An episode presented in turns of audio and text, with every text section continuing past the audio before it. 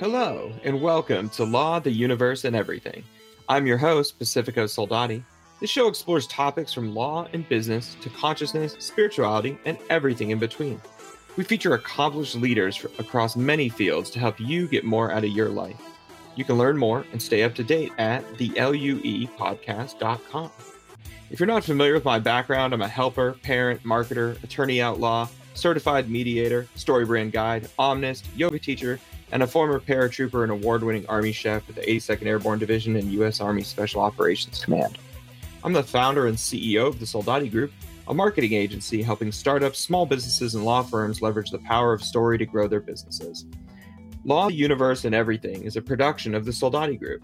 All opinions expressed by the hosts and podcast guests are solely their own opinions and do not reflect the opinions of the Soldati Group or guest employers. This podcast is for information and entertainment purposes only, and these discussions do not constitute legal or investment advice.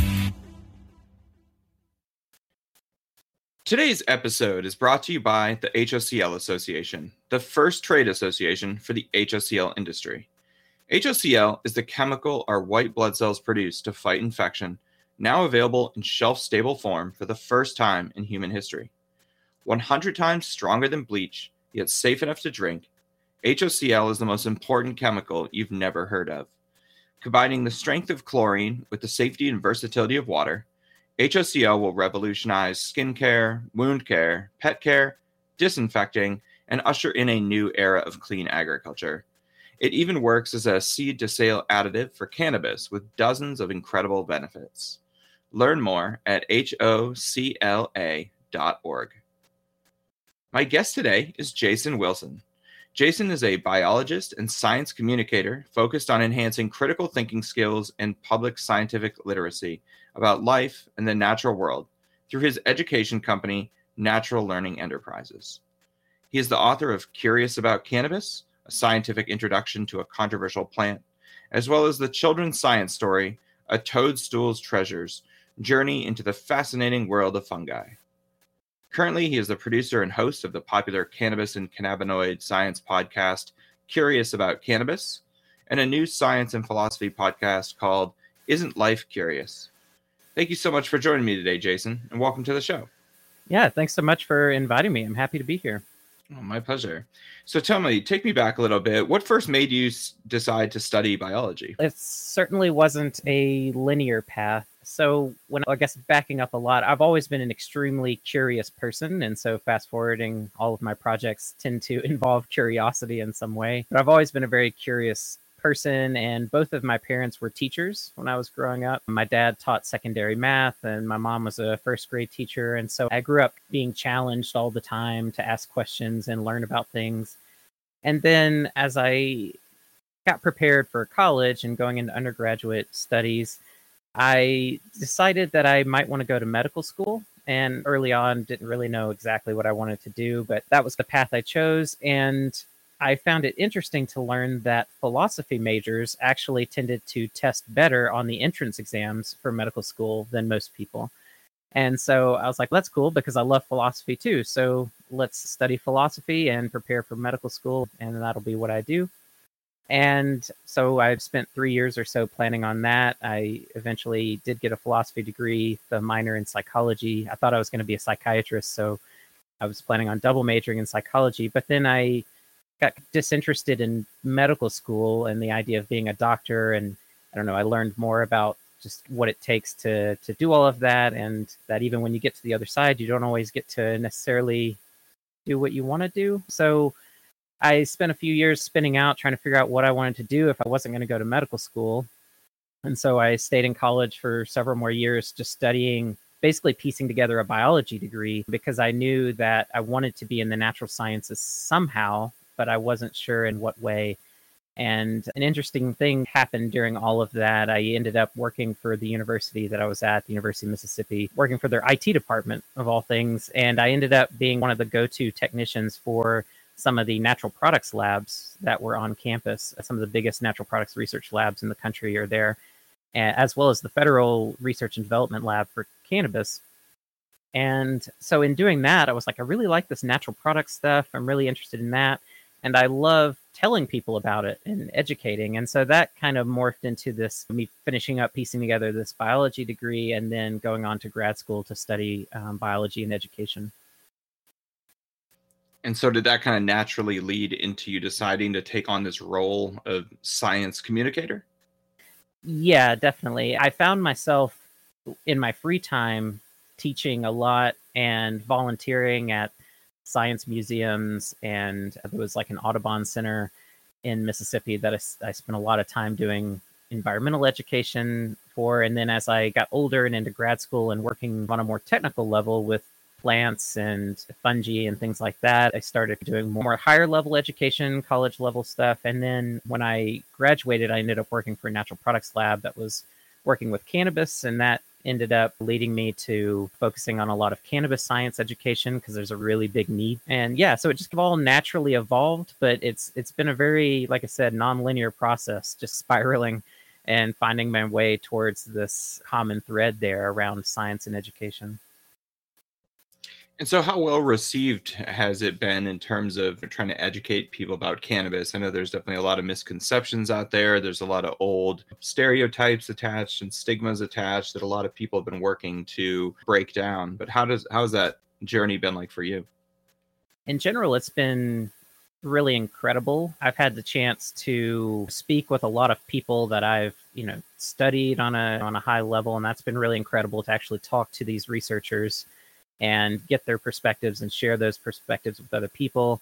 As far as the audience goes, in general, everything's been pretty well received, with a funny exception that anytime I educate about possible negative aspects of cannabis, I tend to get quite a bit of kind of uh, pushback from the industry. And then when I teach about uh, the positive aspects of cannabis, I tend to get pushback from the opposite side. And so I'm always getting a little pushback from everybody, but I view that as a good thing that I must be doing something right to be uh, getting people, you know, interested in, in trying to understand the nuances of what I'm trying to cover. Oh, I totally agree. I see the same thing playing out a lot. I follow a lot of different people in the cannabis industry, and everyone's been pretty open about it on LinkedIn for several years now. And it's funny to see it become one of the premier places for like professional conversations yeah. about cannabis. I don't think like LinkedIn ever had that in mind back in the but it has been really fascinating to see people calling out the BS in the industry. Like I had a guy named Brett Puffenbarger mm, back yeah. on the show, one of my first episodes. He does along with the Kristen Yoder. They do a great mm-hmm. job really delving into the dark underbelly of the cannabis industry to be like, yeah. hey, these are the things like that are going on that we really don't want going on in this industry, and trying to uh, pull apart all of those different elements that really aren't necessarily wanted and some are a legacy from the mm-hmm. illicit market but a lot of it really is the people coming in with millions of dollars just trying to make a splash or trying to run a fly by night operation and not really adopting the best business practices that then gives a black eye to the industry somewhat. So it's an interesting time i think for the industry. And i do see that dynamic you're talking about of if you want to talk about any of the negative effects or just even negative topics around mm-hmm. cannabis people freak out because they'll worry like oh no someone's going to see this Propaganda. and yeah and then we're just going to get shut down and it's still you know people are still that nervous about it i think whereas Absolutely. yeah you then see it's been really fascinating like the psychedelic industry is having its own moment and people are you know going on linkedin saying hey i'm a psychedelic yeah. researcher psychedelic therapist whatever and it's now becoming like a really open forum for psychedelic conversations as well. And i think there people are much more like, hey let's talk about the good the bad and the ugly and we're moving on this train no matter what. Like there's no stopping it this time which is funny because like now multiple cities and states have started to decriminalize various psychedelics and meanwhile like cannabis still schedule one drug which is just like bonkers in comparison. It's really wild time we're it's at a, right now. It is yeah it's a really funny time and like where i am here in oregon we just legalized the medical use of psilocybin um, and so and we de- decriminalized pretty much all drugs and yeah it's a really interesting time and you're right linkedin has been this kind of social media oasis for a lot of people because for whatever reason, Microsoft really hasn't taken the same approach that Facebook has with Instagram and Facebook of really trying to police it and protect the community from potentially negative conversations or something. So it has been really liberating to LinkedIn has been the special place. And the organic reach with LinkedIn is amazing too. So when you post something, people may still see your post weeks after you post it. Whereas on Instagram and a lot of other places, you pretty much have a very tiny window to communicate and after that you're just lost in the noise. So yeah it is it's an interesting time on multiple levels. Yeah never i always i could never stand linkedin and now it's yeah one of the yeah. primary social networks i use and most of it is yep. consuming a cannabis and psychedelic content and, and talking to people in the industry. And so yeah it cracks me up like every day that i'm on there that i'm like i can't believe like i'm doing this on linkedin. Of yeah. all the different social networks that could have been like hey, let's go hard on this. Let's totally envelop yeah, ourselves. Yeah. And LinkedIn just kind of let it happen. They're just like, okay, whatever. They didn't even and, have to do anything. They just did yeah, nothing, and, exactly. and it happened. Yeah, it's so wild. And uh, yeah, and that's all it took, given how hard a line so many other platforms were taking. And I think it definitely shows you, like, yeah, you don't need to do anything special. Just leave people alone and let them do what they want. Yeah. It's really fascinating. So tell me, what are you most excited about for the future of cannabis and the cannabis industry? A couple things. One thing is I am excited to see the industry mature to the point that a lot of people are now really trying to prepare for the kind of impending federal legalization, whether it happens in the next couple of years, the next five years, or whatever. But it, it seems clear that descheduling is coming at some point. And so seeing companies really start to take that seriously and prepare on one level is awesome. There's also just thousands and thousands of other companies that are not taking it seriously that will have a wake up call. But a lot of my background in working in laboratories and stuff was around quality management and process validation and quality control, all those sorts of things. And so when I see companies starting to speak some of that language more and more, uh, that gets me really excited because my one of my big things that I harp on with producers I consult with and things like that is you you have to take ownership of quality now before something happens down the road that then leads to regulations coming back on you stronger than they necessarily maybe should to try to protect customer health and safety. And so seeing companies really own that and moving into GMP compliance and all that sort of stuff is great, especially since I've been watching and being part of the industry for the past decade or I've seen things come a long way. So that's exciting. I'm also on the science side, I'm very excited about where cannabinoid science is going because it's really there's all sorts of fun stuff happening with the cannabis plant and that's great but for me where i'm at these days in my mind is the cannabis plant has given us a way to understand the human body in a, a new through a new lens and it's also given us a way to look at plants through a new lens and this what i'm referring to primarily is like the discovery of the endocannabinoid system understanding that our bodies are using lipids in a way to signal throughout the body in a, in a, very similar way that you'd see the body use like neurotransmitters and stuff. And we've had some sense of that, but cannabis has led to a series of discoveries that have helped us really wrap our heads around it in a much better way than we ever have. And it's getting better every year. And then simultaneously, we're also understanding that cannabinoids, like you would find in the cannabis plant, are not unique to cannabis. And our definitions of what a cannabinoid is expanding to the point that it's starting to encompass other compounds that you'd find in a lot of different plants things like flavonoids there are even like polysaccharides and mushrooms that are starting to researchers like these do have activity on cannabinoid receptors. How do we think about this?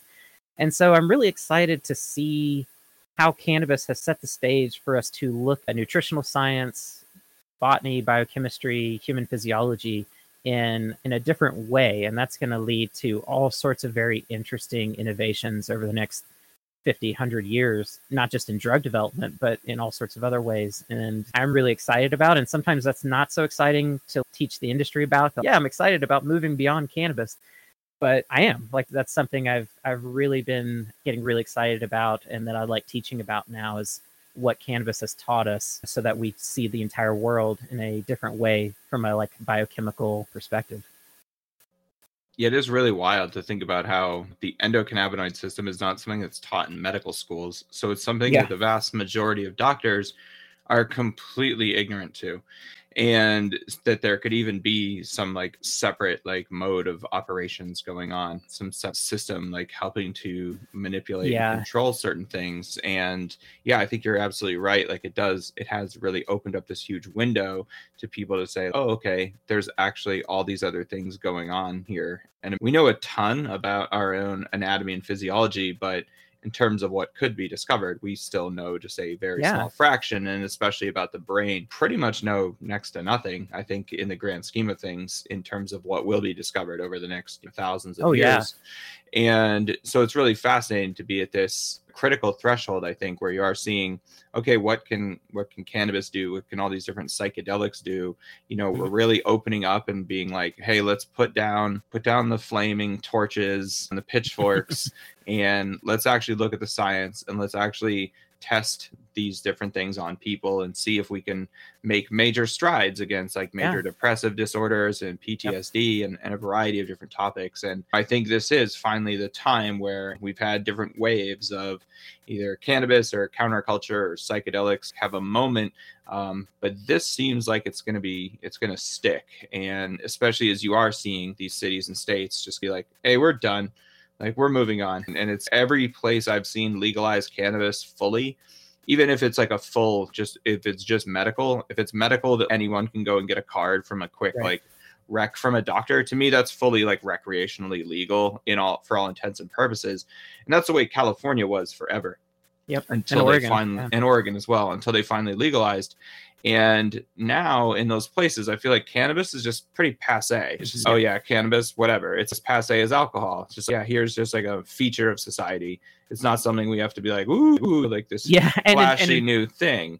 and know? in fact, a lot of us are that have been in the industry for quite a while are getting tired of the the hype around it. It's just mm-hmm. one of those things like we would like to just see the conversation normalized and but at the same time it's when people are newly discovering all these different things it is fun and exciting and, and, there's a lot to be hyped about i remember the first time i went to a dispensary and the first time i encountered all these different products and trying to learn what they are and and it is super exciting but it is uh, yeah it does get to a point where kind of like okay yeah but it, it's cannabis it's one tool in the tool chest and it's exciting and mm-hmm. it's cool but there's lots of other things to talk about and, and learn about too yeah, and it's been wild just watching the frontier just be like, okay, yep. yeah, we're there's nowhere it's else here. to push it right now, and especially until like federal legalization happens, and then you get more interstate commerce and logistics, yes. and yeah, the the industry will just really be turned on its head as everyone seeks to claw whatever else they can get in other states, and it resettles into a new paradigm. But yep. meanwhile, people are like, okay, we'll be busy with mushrooms while you figure that out. yeah, or like let's do something else. Yeah, um, yeah yeah, it's been really fascinating. And yeah, I really think this is like the moment for that all to just come together and stick for the long term benefit of our species. Yeah, yeah, I think so. I just I did an interview not too long ago with the co-founders of Psilera Bioscience out of Florida that do psychedelic drug development, and that's on Isn't Life Curious. We have a like a mini series called Serious about Psychedelics where we explore some of that. And hearing just where the drug development and, and new clinical trials are going with things like DMT and psilocybin and MDMA. It's the big three that are being focused on. It is, it is going to stick and in whatever form it takes. And the potential there to radically change the way that we think about mental health. It's super exciting. My wife is a mental health therapist. It's stuff that we get excited to talk about. Having tools available that can, I, I, love the classical definition of a psychedelic, a mind manifesting molecule or a mind manifesting activity, that mind manifesting quality. You know, this idea that, you know, humans can use these tools like they have in the past in many cultures for many years have used these tools to self-reflect and confront traumas and all sorts of different things like that and to be able to integrate that into modern society again and um, make that available to people that that want to have that experience or try that route i think it's going to have some amazing benefits for people. And i'm i'm really excited to to see where that all goes. And people listening if they want to keep up on that maps is a great organization to follow for that multidisciplinary mm-hmm. association for psychedelic studies. Lots of great work there. And yeah like i said it's a fun time to be alive especially given the history of these controversial plants and chemicals. That's on the education side. I like talking about controversial things, taboo things related to to science and nature and, and everything so that we can once again normalize the language, the conversation, reduce that hype a little bit so that we can start to see clearly how we can best integrate these things into culture and into our personal lives and and everything. Ultimately, the whole goal is to uh, try to improve quality of life and improve health. Oh, absolutely. So tell me, how has a failure or an apparent failure set you up for later success? And do you have a favorite mm-hmm. failure? Good question. Might have to think about that for a second. But I've had quite a few failures because being so I wear a lot of hats. Besides being a sort of scientist and a teacher, I'm a, kind of a very creative person, an entrepreneurial person. So I'm always doing a million different things and trying to experiment and see what works, what doesn't work. One thing that wasn't quite a failure, but it definitely didn't go as planned. And it was a very big, it had a very big effect on me and my sort of trajectory and growth as a human. When I was 17 in high school, so as seniors, we're tasked with doing a senior project, which is usually some just kind of simple community service project you do and you make a presentation about it and it's part of how you graduate. But when I was given that opportunity to do a senior project, I thought a little bigger and I was like, wouldn't it be cool to do some sort of big music and arts festival that integrates the audience as part of the art and encourages everyone to express themselves and everything. And this is in Mississippi. So, like out here in Oregon, that's of course we have the Oregon Country Fair and all these things. Like, that's not new. But in Mississippi, this was not a something you would find um, anywhere nearby, and especially not in my hometown of Florence, Mississippi, where we're eh, pretty much on the edge of nowhere. And so I just I didn't know what to do, but I just kind of went to the local park and met with the like parks and recreation manager and told him about my idea. And surprisingly, he was like, "Sounds cool, let's do it." And so little by little, I just met with people, sent messages out to bands and, and artists, different people, and pieced together this um, this festival. And started it when I was 17. It actually happened in February of the year after, so I, I was 18 when the festival happened. And everything was lined up, and we were donating all the proceeds to the Mississippi Arts Commission.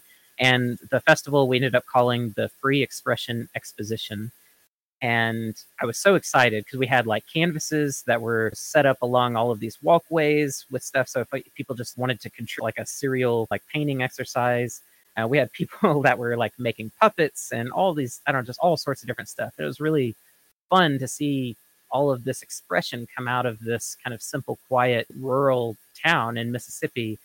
But then the day of the event, just a number of things seemed to conspire against me. It was hilarious, but not at the same time. So I had one of the big acts that was going to perform got sick that day, which that's fine, whatever that happens.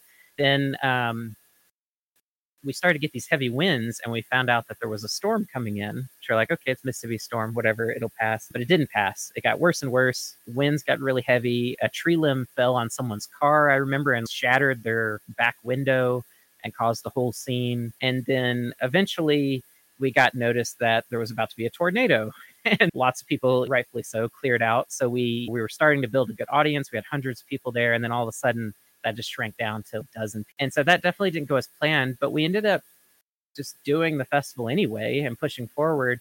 And at the end of it we had one of my favorite experiences i've ever had in my life which is one of my favorite local bands from Mississippi, a band called Questions and Dialect. If anyone out there has ever heard of them, they've traveled around and stuff. But we were caught in the rain, there was lightning, tornadoes around us.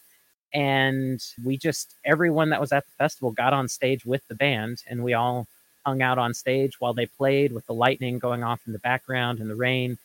And then as soon as they finished, everything just broke loose and the tornado sirens went off and we all had to rush and get everyone cleared out and to safety. So that was a failure in the sense that the festival didn't generate as much money as I'd hoped for charity. And I saw the potential of the audience we could have had, and then it just got crushed by this weather. But then at the same time, there was this silver lining. And, and that whole experience, even though technically was a failure, it taught me so much about just how to realize an idea and how to even if you don't know how to get from point A to point B, how to take those steps into the unknown and just start talking to people and putting the idea out there and relying on the minds of other people to fill in the gaps that your mind can't fill in itself and seeing what's possible when you do that. And that's one reason why I really committed to being an entrepreneur was learning from that experience and learning what's possible even if you don't understand how to get to where you want to go and how doors can open up as you just talk to people and put that intention out there what your idea is. That's led to all sorts of really fun and cool projects and has gotten me to where i am now. Oh very cool. Sounds like quite the learning experience. Yeah absolutely. Yeah it was very interesting on multiple levels.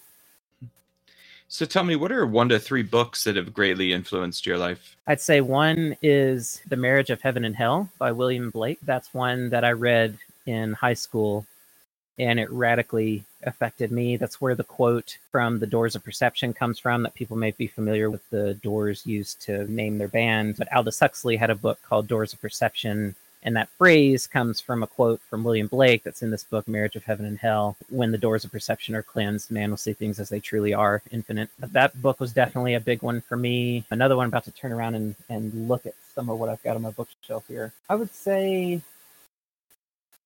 another really big one,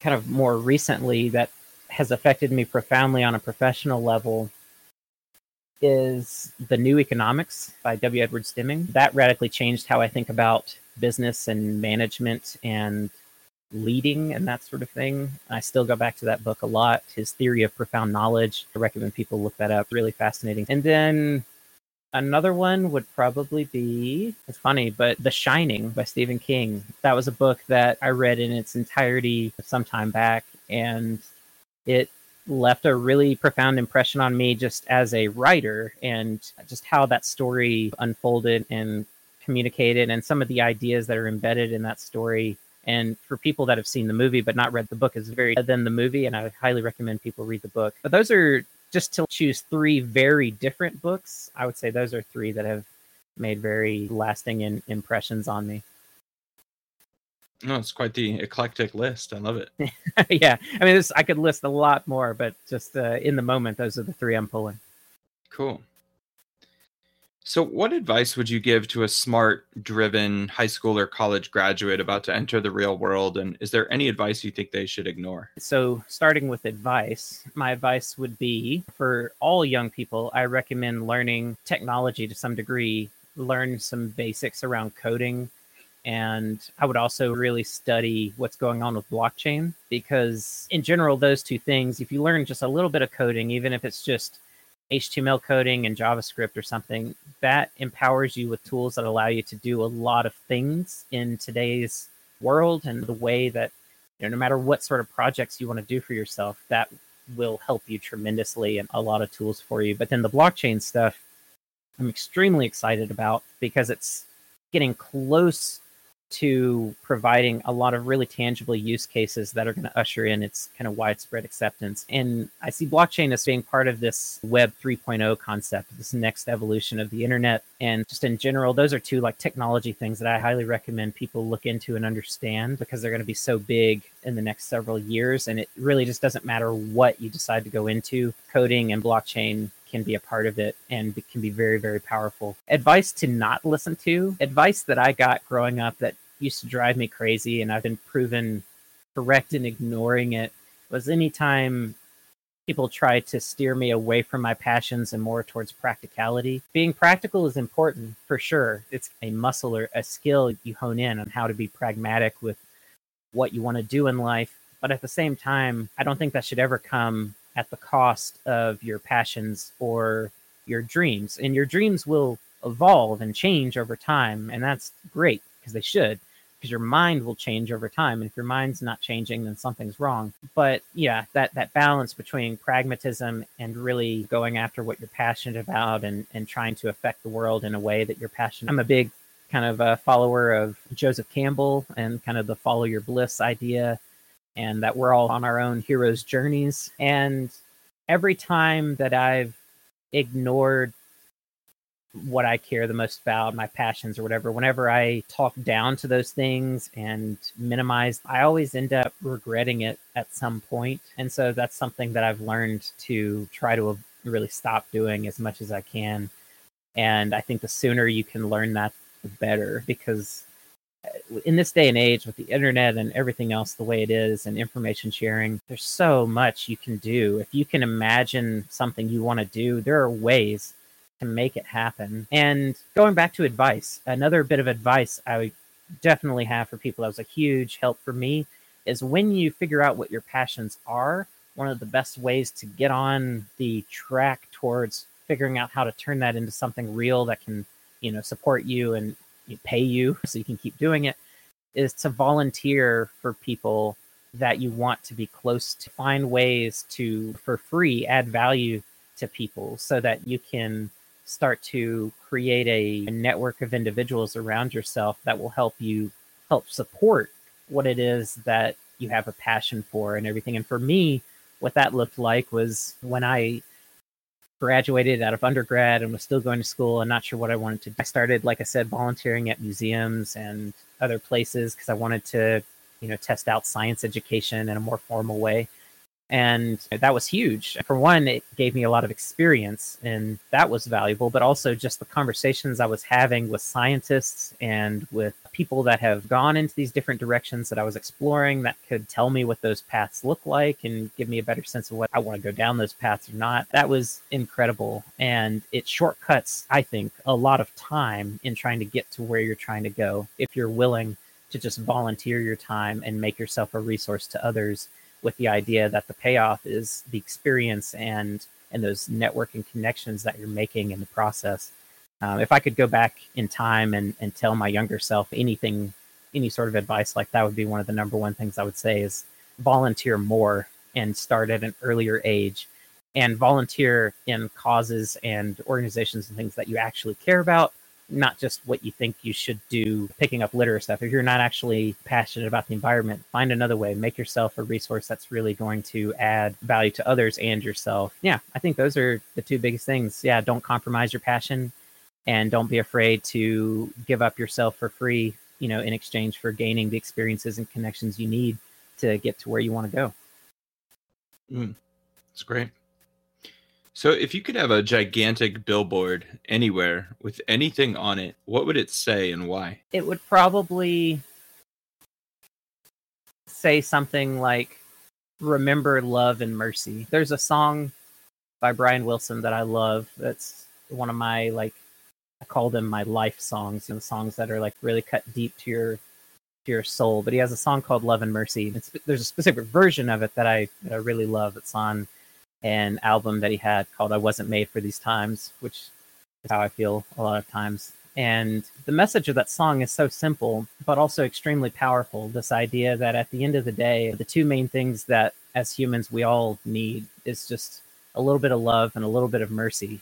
And the mercy component, I think, is, is particularly important. I think people talk about love all the time and trying to extend some sort of like radical unconditional love to your fellow humans and stuff. But love is not possible really without mercy. And besides taking into consideration the fact that you don't understand necessarily what all's going on with somebody or their situation in life or everyone has their internal environments as well as their external environments they're responding to. And so I try to remind myself regularly to have a lot of humility and, and, humbleness about when I'm interacting with other people. If someone says something that rubs me the wrong way, I, I really try to just have that mercy and let it go. And so I think that's what I would say. Remember love and mercy and pass it on.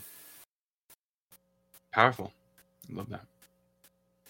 So tell me, what is one of the best or most worthwhile investments you've ever made? And feel free to interpret the word investments as mm-hmm. broadly as you like. I would say uh, probably a couple things. One is that time I spent volunteering quite a bit in trying to figure things out, and that paid off in ways that I'm still unpacking because diving into science education on that level and just diving into the deep end and working with people of all ages. I taught kids as young as kindergarten all the way to adults 60 plus of age and getting all of that experience in volunteering and, and understanding how a lot of things work, that's it just continues to pay back in ways that I it's hard to even fully comprehend. And certainly like my company Natural Learning Enterprises is an extension of things I've learned that trace back to those days, those volunteer days and everything quite a bit. And so I'd say that's definitely an investment that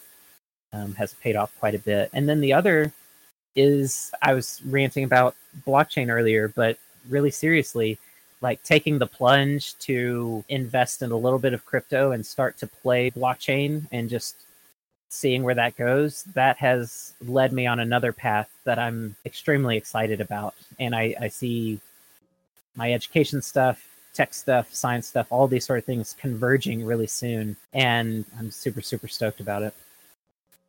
Oh, very cool.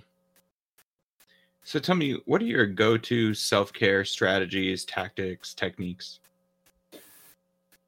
Uh, that's a really good question. I would say right now they're not good enough. So I, my wife and I had our daughter about two and a half years ago. And so since then, I'm still trying to figure out what my new routines are, especially because children change so much. So they're just always going through new phases. So lately, I tend to be quite sleep deprived and a number of other things. so I'm still figuring that out. But I would say some of the things that I do that I find really helpful are carving out time to just let my mind go wherever it's going to go. A lot of times that takes the form of like stream of consciousness writing. I do that quite a bit. I have a lot of notebooks that I've filled up just and I don't ever intend on doing much with what I'm writing in there. It's just more of getting things from my brain out and then me reading them and that feedback loop that kind of comes with that. Um, that is very therapeutic for me and becomes a kind of form of meditation. I view it as, in some ways, as a form of mindfulness meditation, and it certainly can evolve into that depending on what's going on. And then mindfulness, too, separately, is another thing I take very seriously, even though I'm stretched in a million direct as a parent and a business owner and all these spouse and all these other things, I do try to bring myself back into the moment as much as I can through breathing techniques, internal narratives I have going on with myself. I used to study Thich Nhat Hanh quite a bit. And so a lot of how I approach mindfulness comes from that, his tradition and what he has promoted through the years. And so that's a bulk of what I do. And once upon a time ago, I used to actually like to carve out time to meditate in a more serious way. I, I, say more serious way, more a way that most people would conceptualize as meditating, sitting down in silence for an extended period of time and being with existence and awareness and everything. But these days, I just simply don't have those blocks of time anymore. I think I'll get them back soon. But so I have to focus on that sort of active, mindful meditation of just as I'm doing things, breathing in, breathing out. I know that I'm breathing in, I know I'm breathing out, trying to connect back to my body, even when I'm still actively doing things. And that can be extremely powerful as well. So I'd say those are some of the main self care things I'm able to. To do. Jason, this has been a really fun and enlightening conversation, but that does bring me to my final question of the day. And that is what is the kindest thing anyone has ever done for you? That's a really good question, too. I have to think about that one. I've been very fortunate in that I've had a lot of people help me through the years in, in many different more ways than I can remember or count. I'd say, I want to give you an honest answer. I'm trying to really think about it. I'd say one of the kindest things that someone has probably done for me. I have a lot of memories of this isn't just like one moment, I guess, it's a recurring thing. But times that, that people have just sat with me in silence as I'm like going through something or digesting something.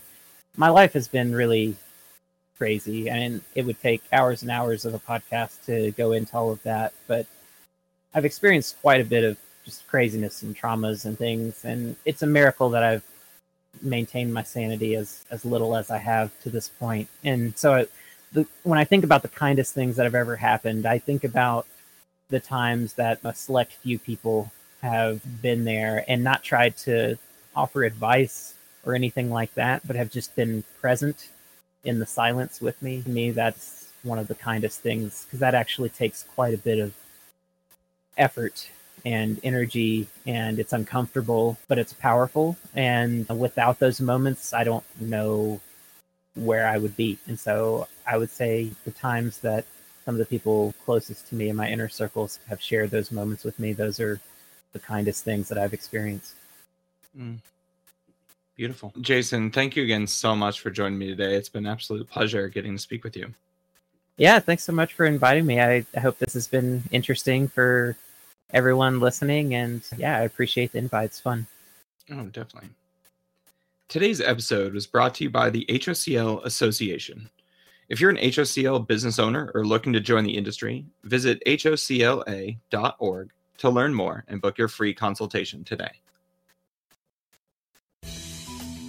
Thank you so much to all of our listeners for tuning in to today's show. If you enjoyed the show, please leave us a review on Apple Podcasts or wherever you found us so that others can find it as well. And follow us on Twitter, Facebook, and Instagram at the LUE Podcast or visit our website at theluepodcast.com. And if you'd like to support this show even further, I'd love to invite you to become a patron of the show. For as little as $5 per month, you can help us continue to produce high quality shows with amazing guests like you heard today. To become a patron, please visit patreon.com slash the LUE podcast. We look forward to having you tune in next time for the next episode of Law, the Universe, and Everything. I'm Pacifico Soldati, wishing you peace, love, and awesomeness.